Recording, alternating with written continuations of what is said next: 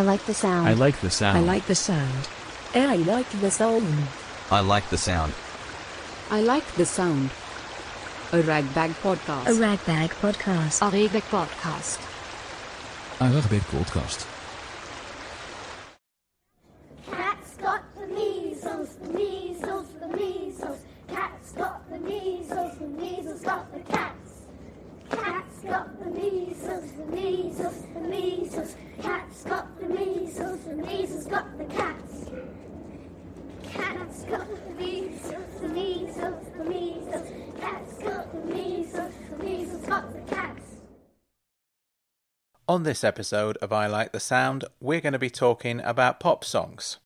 I'll be investigating one hit single in particular, but I'd like to preface this in depth analysis with a little theory I have about popular music. This isn't exclusively my theory. I presume lots of other people have said this before, but here's my own personal take on it. This isn't true of all pop songs by any means, but it's a recurring trend throughout the history of popular music that there's a certain type of pop song that appeals directly to small children. I'm talking preschool age kids, and these songs engage with the child's brain in the same way that nursery rhymes do. Sometimes it's done with wordplay, sometimes it's done by mentioning things that young children like, like cars, animals, dancing, and so on. Sometimes it's done by connecting with the child in a way that makes sense to them. Like there's a lot of songs that use counting numbers, or listing the days of the week, or listing like body parts. There's lots of songs listing days of the week and listing body parts, aren't there? If you think about it. A classic example is one of the defining hit singles of the 1950s, Rock Around the Clock by Bill Haley and the Comets. One, two, three o'clock, four o'clock, rock. Five, six, seven o'clock, eight o'clock, rock. Nine, ten, eleven o'clock, twelve o'clock, rock. We're gonna rock around the clock tonight. Put your glass right now. Join me high. We'll have some fun when the clock strikes one. We're gonna rock around the clock tonight. We're gonna rock, rock, rock till broad daylight. Gonna rock, gonna rock around the clock tonight. Now, this was not a song that was primarily designed to appeal to four year old kids. But the genius of it is you can play it to a four year old child and they'll connect with it in the same way that they connect with Jack and Jill went up the hill. There are countless other examples too. Let's move on to the 60s and consider the most successful band of that era, the Beatles. I remember being at primary school singing Yellow Submarine and Octopus's Garden and Obla Di Obla Da. I didn't actually know who wrote these songs. I didn't even know that they were pop songs. I just thought they were fun songs that we sang at school. Even the weirder and more drug influenced tunes the Beatles produced have that childlike appeal too. Lucy in the Sky with Diamonds, I Am the Walrus. Again, these songs weren't primarily written with young children in mind, but they appeal directly to young children. If you're an adult listening to them, part of their appeal is that they connect with the child within you. So, in a way, these classic songs do have infants as their primary focus. If you're an adult, they appeal to your inner child, and if you're an actual child, they clearly appeal to you too. I guess what I'm trying to say is that the secret to universal appeal and universal success from a commercial point of view is to write songs that appeal to young kids. There are plenty of examples from the 70s and 80s too, not least of all from one of the most commercially successful bands of all time, Queen. Again, I became familiar with a lot of Queen songs as a very young child before I really understood what pop music was. Bicycle Race, We Are the Champions, Radio Gaga. Songs with such infantile lyrics that they actually could have been written by a three year old. Or, at the very least, you could argue they lack the depth and emotional intelligence of Lennon and McCartney. As you may have gathered, I never liked Queen as a band, I found them really irritating. I realise they're accomplished musicians, but to me they've always sounded like a novelty act. But clearly their millions of followers would disagree, and I think in some way this proves my point about appealing directly to children being the key to having hit songs. I can name countless great artists with huge legions of fans who nonetheless never had a UK number one single. Bob Dylan, Patti Smith, PJ Harvey, Nick Cave, Tom Waits, to name just a handful. They all have one thing in common their songs don't appeal to children. Again, as far as chart toppers go, there's always a few notable exceptions. The Manic Street Preachers had a UK number one hit with a song about the Spanish Civil War. It was called If You Tolerate This, Your Children Will Be Next. The title may mention the word children, but I don't think there were many three year olds humming it in the nursery playground. Incidentally, If You Tolerate This, Your Children Will Be Next is the UK number one single with the longest title, excluding brackets. There's a fun fact for you. I'd have guessed that Itsy Bitsy Teeny Weeny Yellow Polka Dot Bikini by Bombalurina. Apparently, the Manics title is slightly longer. Anyway, I suppose this is my way of getting round to the actual subject of this episode. I am going to be spending the next 20 minutes talking about Itsy Bitsy Teeny Weeny Yellow Polka Dot Bikini. Not because I like the song, I don't like it. Let's get that out of the way. I'm not a fan of the song. You may be, for all I know. You may not have heard it, or you may have heard it and deliberately forgotten. Allow me to refresh your memory.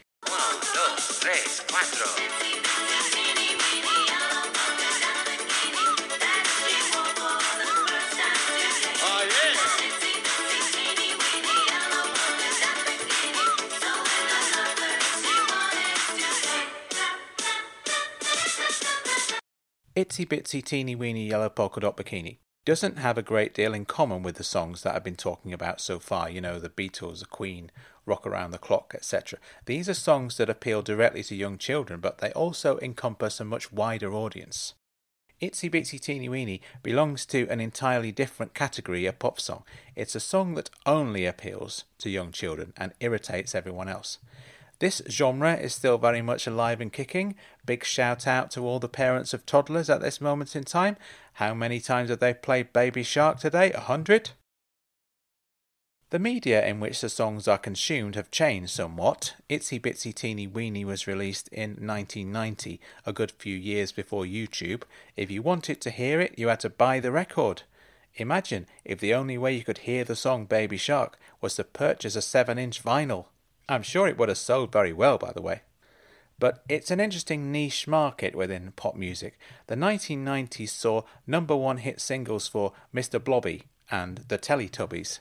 Both of these hit songs were designed to appeal to people who were too young to purchase the records themselves. Clearly, the songs became such big hits because parents were buying them for their children, despite the fact that, presumably, they personally found those songs extremely annoying. It was love for their children that drove these parents to willingly part with their own money for the experience of listening to, let's face it, some extremely annoying songs over and over and over and over again.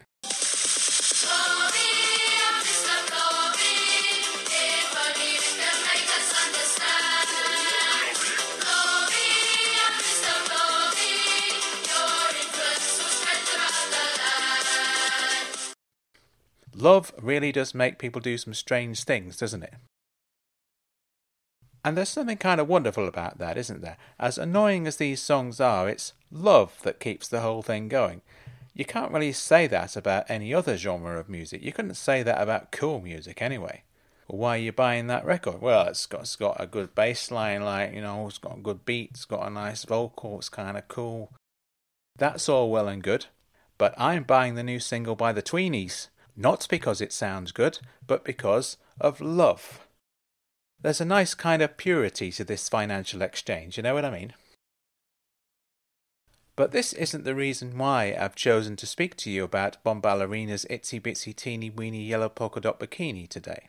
Those other songs I mentioned, the Teletubbies and the Tweenie songs, as much as you may dislike them, there is a very obvious reason why these records exist. Children like them, and their parents are willing to pay money for them, welcome to the music industry. This is how we do things. But to me, there isn't a particularly clear reason as to why Itsy Bitsy existed in the first place. You could say it existed purely as a money making exercise. But if you look at the story behind the song, I'm not sure that's what it was. In truth, I don't know why this song exists. I actually have a lot of unanswered questions about it. She was afraid to come out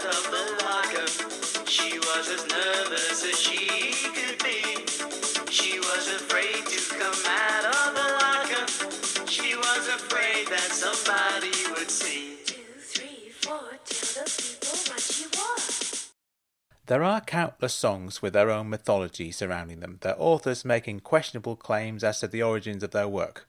It's all part of rock and roll. As it turns out, this is one of those songs. Seriously, I could write a whole book about this. It's absolutely fascinating. Let's consider the evidence. Seeing as no one has yet seen fit to write a book on this subject, I am referring to the Wikipedia page because it gives us a nice little potted history of the song. So, it's a cover of an American novelty song originally released by Brian Hyland. You actually get a very comprehensive history of the song on the Wikipedia page. I know all sorts of facts about this song now. This intrigued me.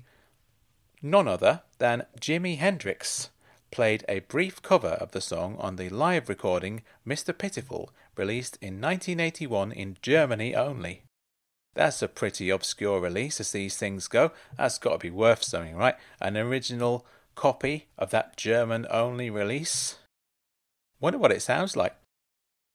I think my favourite fact about the song is this. The song was featured in the 1961 Billy Wilder film comedy 123. In a key scene, the character Otto, suspected of being a spy, is being tortured by the East German police, playing the song to him repetitively, eventually with the record off center to create a weird howling variation of pitch. The actual recording was re released in 1962 to capitalize on the film's success, but it did not reach art. That's opportunism at its best, isn't it? The Billy Wilder film was clearly making fun of the song, using it as a torture technique, no less. but they were like, yeah, let's just release the song off the back of this movie. What's the worst that could happen? Any publicity and all that? So, let's take a look at the Bombalurina version of the song. In 1990, a version was released by Bombalurina titled Itsy Bitsy Teeny Weeny Yellow Polka Dot Bikini, which featured Timmy Mallett, star of Wacaday, a popular UK children's television show of the time. So, this is worth noting at this point. The vocalist on the song was not a professional singer, he was a children's TV presenter with no previous history as a recording artist. This in itself isn't particularly unusual. It was very common at the time for TV stars to have a go at recording a single, and people would buy it off the back of that person's fame. Loads and loads of TV actors were giving it a go some more successful than others. Off the top of my head, the only really successful one I can think of is Kylie Minogue, who quickly became better known as a singer than as an actor. But Kylie fitted that part well. She looked and sounded like a pop star. Timmy Mallett did not. He's a very strange choice of vocalist for this single, and I'll tell you my reasons for thinking that in a minute. First of all, you may be wondering who Timmy Mallett is. What was his thing? Well, his thing was, he was a very loud, boisterous character, dressed in dazzlingly bright coloured clothes, who carried this big foam hammer around with him, and he used to hit kids over the head with it. They used to play this game called Mallett's Mallet. I can't remember the rules of the game, but it very much involved children being hit over the head with this giant foam hammer. So that's the kind of character we're dealing with here.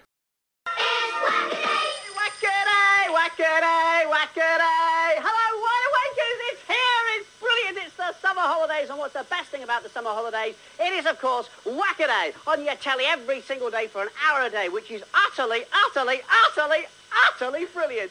Now, all your favourite usual stuff, we've got Mallett's Mallet coming on. Ouch! And you may be wondering, yeah, he sounds interesting.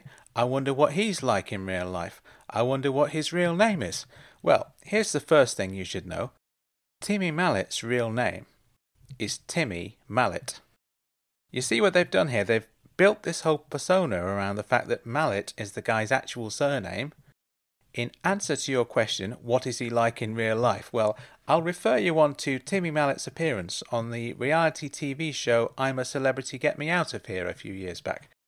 If his performance on that show was anything to go by, the larger than life character who appeared on children's TV in the 80s and 90s. That's basically him. That's what he is like all the time. so that's who Timmy Mallett is. He's a very strange man.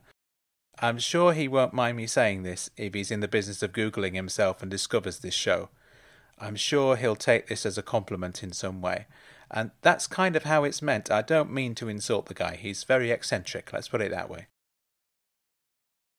Imagine being one of the customer service agents who have to deal with him on a regular basis, though, eh? behind the counter of the petrol station or something. Can I help you, Mr. Mallett? Utterly brilliant. Any fuel today, Mr. Mallett? Please don't hit me over the head with that thing. I don't know where it's been. I hope it's had a good wash since the 1980s. It's made contact with a lot of children's heads. I just hope you checked every single one of them for lice. God knows what that thing's got living in it now.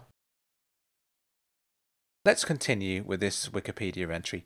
Mallett told the British pop magazine Smash Hits that the composer of popular theatre musicals, Andrew Lloyd Webber, had come up with the idea for making the single and had asked Mallett to sing on it.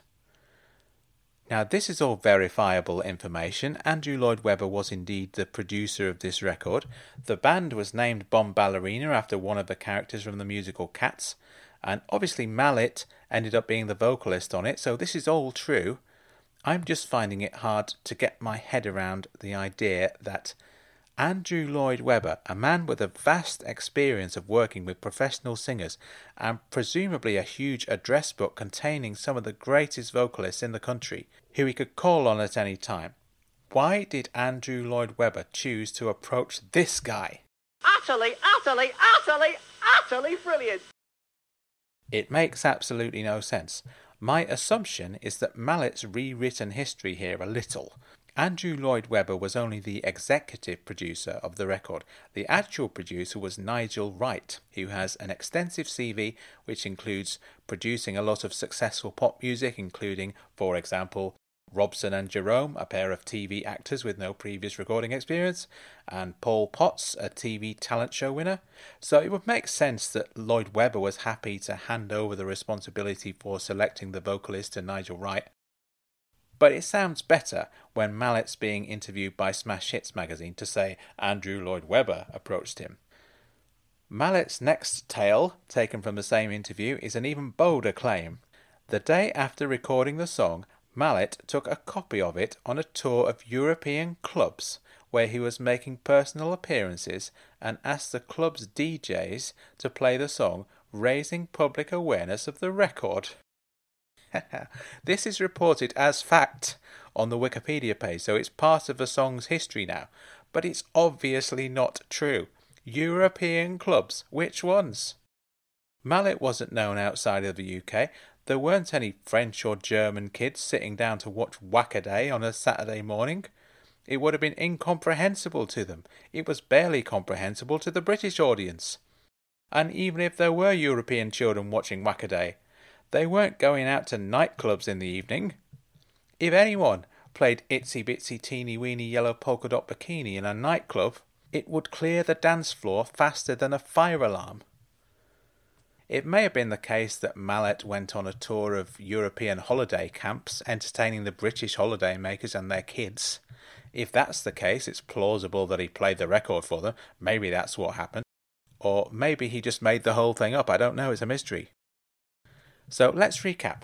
We have a cheesy pop record with a kids' TV presenter on vocals, produced by famous songwriter Andrew Lloyd Webber for some reason.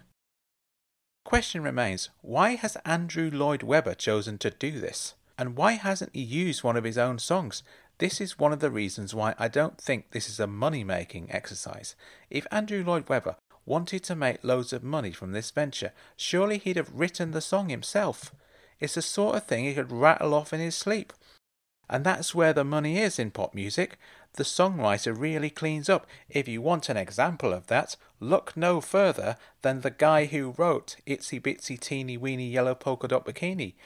The song's co author, Paul Vance, earned several million dollars from the song from 1960 until his own death in 2022, describing it as a money machine and he's just the co author of the song. Presumably, the other songwriter, Lee Pockriss, made several million dollars too.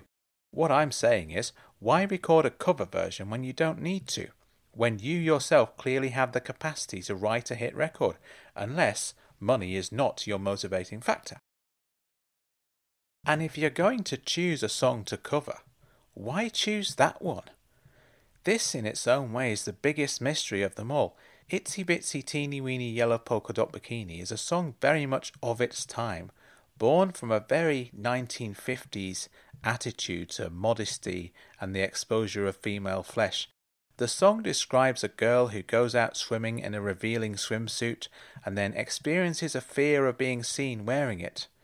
There's a new culture of freedom and permissiveness emerging, which the girl in the song has bought into by wearing the bikini, but at the same time, the repressive culture of 1950s America has created a dichotomy in her mind.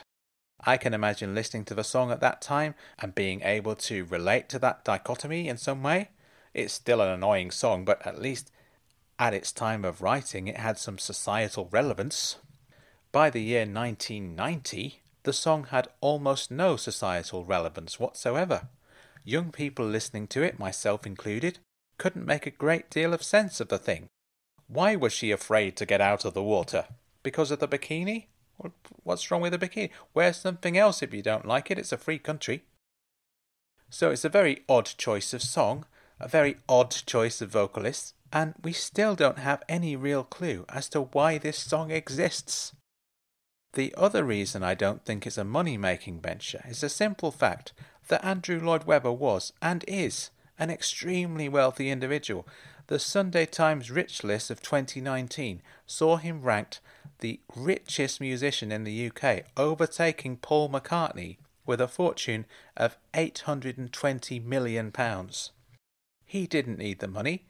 He had nothing to gain from the venture apart from a few extra thousand pounds on top of the hundreds of millions he already had. But weirdly, he had a lot to lose. I don't know very much about Andrew Lloyd Webber. I can't claim to be a fan of his music, but I assume that he wanted to be taken seriously as an artist. And doing something like this, releasing a cover version of a very outdated American song with a TV presenter on lead vocals, completely undermines his credibility. This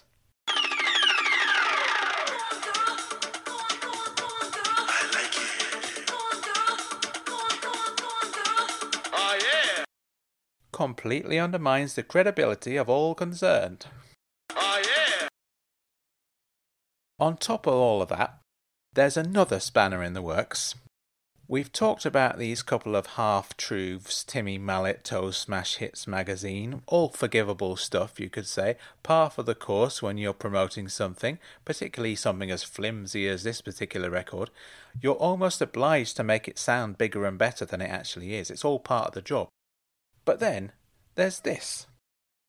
In November 2008, school teacher and former singer Everton Barnes claimed that he was the real singer on the record, as Mallett had been unable to hit the right notes and sang flat. Wow! Ha ha! I don't know whether this man's claim is true or not. If it's not true, it's a very strange thing to have said. If it is true, well, this certainly wouldn't be the first time this has happened. Coincidentally, the year 1990, when Itsy Bitsy was released, was the very same year the band Milli Vanilli were revealed to be using someone else's vocals on their records. That was a huge scandal at the time, which still gets talked about today. Lots of podcasts have covered that subject. I don't know of any podcast apart from this one has taken the time to cover the Itsy Bitsy scandal. But I suppose it wasn't really a scandal. The guy had made the claims 18 years after the record came out, roughly 17 and a half years since everyone else had forgotten the track had existed in the first place. If this claim is true, though, what does this tell us about Andrew Lloyd Webber? Presumably, he'll have known about this use of Everton Barnes as an uncredited replacement vocalist for Mallett. The public reaction to the Milli Vanilli scandal tells you everything you need to know about how music fans feel about being tricked in this way. You could even argue it's a form of consumer fraud and runs in direct contravention of the Trades Description Act in the UK. In other words, if these claims are indeed correct, that would make Andrew Lloyd Webber both a liar and a criminal. Now, don't get me wrong, I'm not saying that Andrew Lloyd Webber is a fraud. After all, why would he take such a huge risk for one very silly disposable pop record? It makes no sense. The next quotation sounds like it might get to the heart of this matter, although I'd say that this is yet another questionable claim. Lloyd Webber later admitted that he had produced the song because his wife had bet him that as a composer of musical theatre he would not be able to make a pop song that was a big hit. Hang on, so he did it for a bet with his wife. It still doesn't make any sense. Why would Lloyd Webber care so much about his wife's claim that he could never produce a hit song? The guy's richer than Paul McCartney. Also, this story of his makes absolutely no sense whatsoever when you consider the fact that he'd already had a huge pop record the previous year. Michael Ball's version of Andrew Lloyd Webber's Love Changes Everything, produced by Lloyd Webber himself, reached number two in the UK charts in 1989. So his wife wouldn't have said that, would she?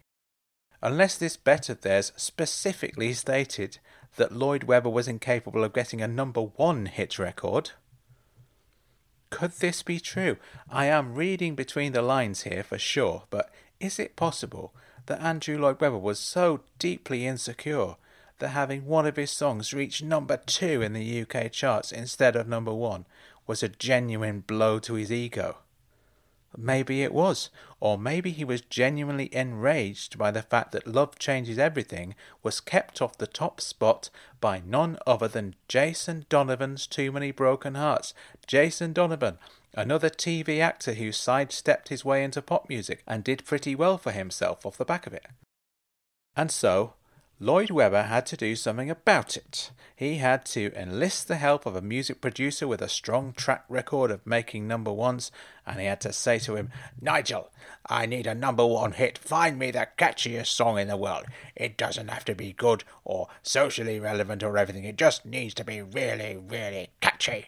And then find me a famous TV star to sing it, someone who's guaranteed to be widely known by young kids. Actually, let's use a kids' TV presenter. Doesn't matter which one, whoever is willing to do it.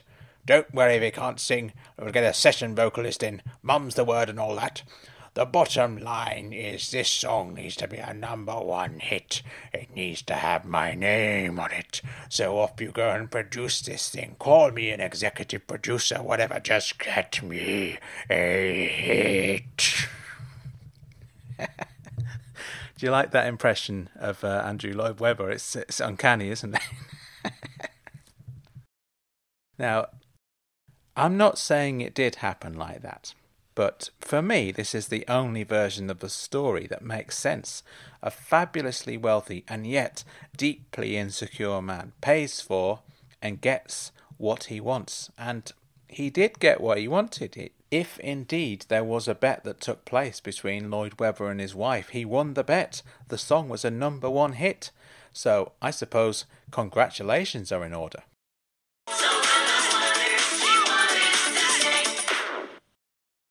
By the way, I hope I haven't given you the impression that children's songs are all terrible things. That's not the way that I feel at all.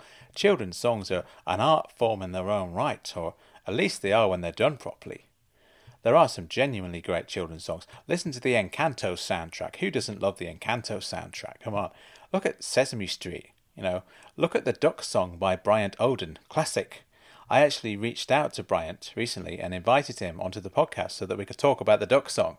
He declined because he's busy doing other things, but he seems like a very nice guy. Shout out to him.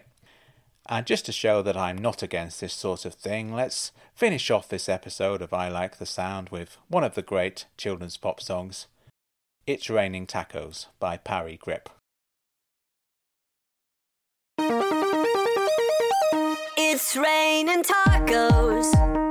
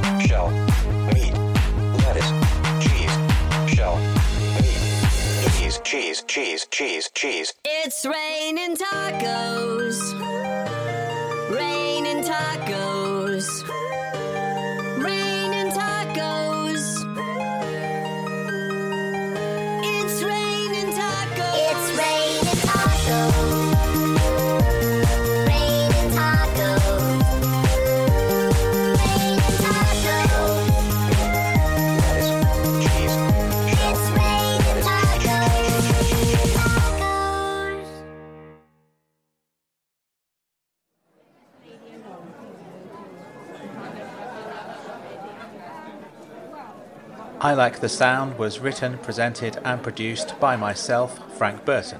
I'm the author of several books, which you should definitely investigate as soon as possible. For more information about me and my work, please visit frankburton.co.uk. My other podcast is called Ragbag Presents. Also available is the four part podcast series I made with David Ivar celebrating 20 years of the band Herman Dune. It's called Not on Top and it's wonderful. Follow us on Twitter and Instagram at Ragbag Presents. Get in touch. Let us know what you like the sound of. I will see you soon.